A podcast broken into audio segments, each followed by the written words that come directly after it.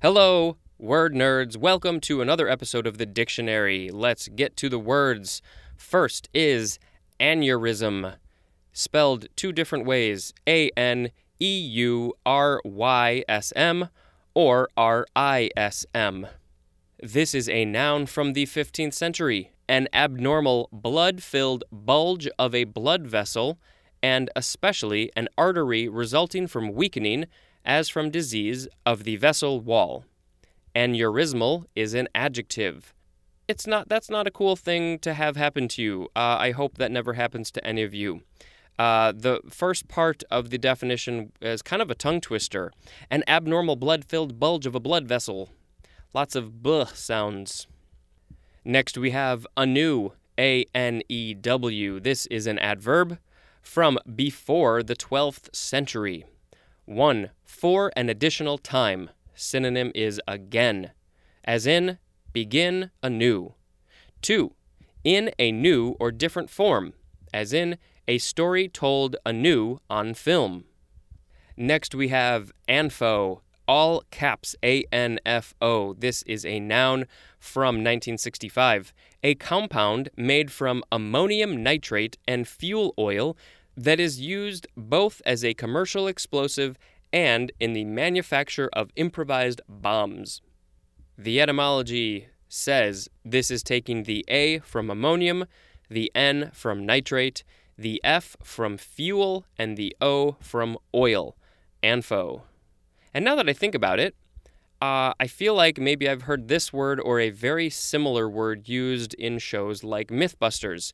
They are known for blowing things up. Uh, so I don't think I ever really understood what the word was, but now uh, that I see this word all written out with the definition and everything, I think that might be what it is.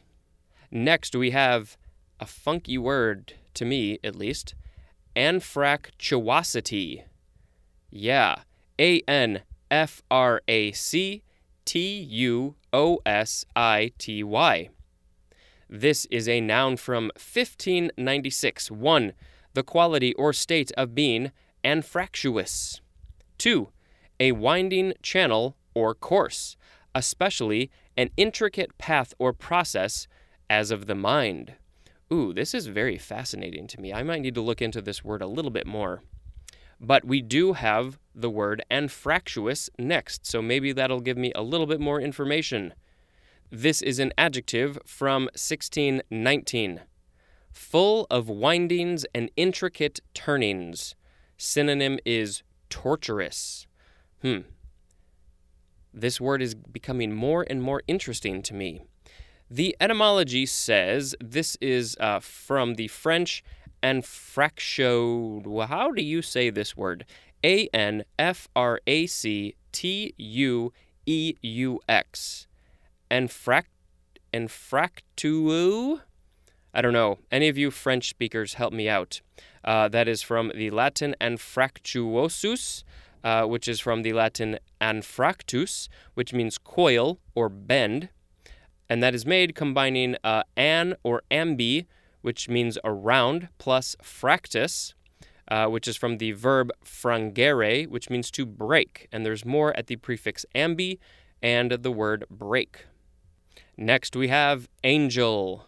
A N G E L. This is a noun from before the 12th century. 1a. A spiritual being superior to humans in power and intelligence, especially one in the lowest rank in the celestial hierarchy. 1b says it's plural, in order of angels. And then it says, see celestial hierarchy. So I guess celestial hierarchy is its own uh, separate entry in the dictionary, so we'll get there in the C's.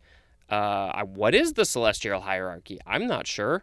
I know of angels, and I don't know, maybe they talk about demons and God, gods and saints, and I don't know, that's about all I can think of because I don't know that stuff.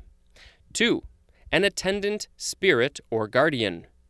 Three, a usually white robed, winged figure of human form in fine art. And uh, winged in this situation could possibly also be pronounced uh, winged.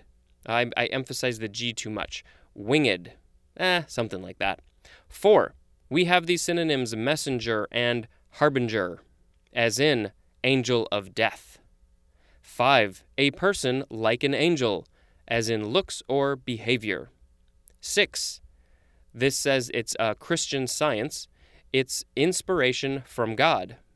7. One, as a backer of the theatrical venture who aids or supports with money or influence. 8. We have the synonym angelfish. Angelic or angelical are adjectives, and angelically is an adverb. The etymology says this is from, oh, what's the most important part here? Uh, looks like it's from the Greek angelos or angelos, which literally means messenger. Next, we have angel dust. This is a noun from 1969, and we just have the synonym phencyclidine. I'm not sure if I pronounced that correctly, but it is spelled P H E N C Y C L I D I N E. I think that is some sort of drug. I probably should know, but I really don't. Next, we have Angeleno. This is a noun from 1885, a native or resident of Los Angeles, California. Next, we have angelfish, all one word. This is a noun from 1668. 1. Any of several laterally compressed, brightly colored bony fishes of warm seas. And there is a family name, uh, Pomacanthidae. 2 a black and silver laterally compressed South American cichlid fish, popular in aquariums, called also scalare or scalare, probably scalare, I'm not sure. Uh, and the scientific name is Pterophyllum scalare. Next, we have angel food cake, three separate words. This is a noun from 1908.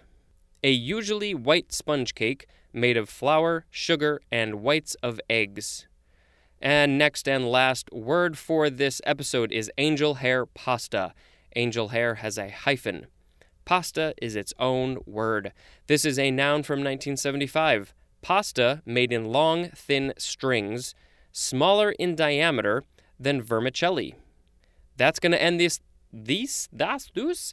This episode is done. Uh, what is my word? My word uh, is um, I'm just going to pick two because they're very related. Uh, they are anfractuous and anfractuosity. Did I say that right?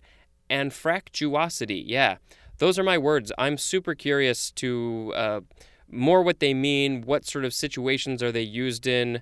Uh, yeah, interesting to me.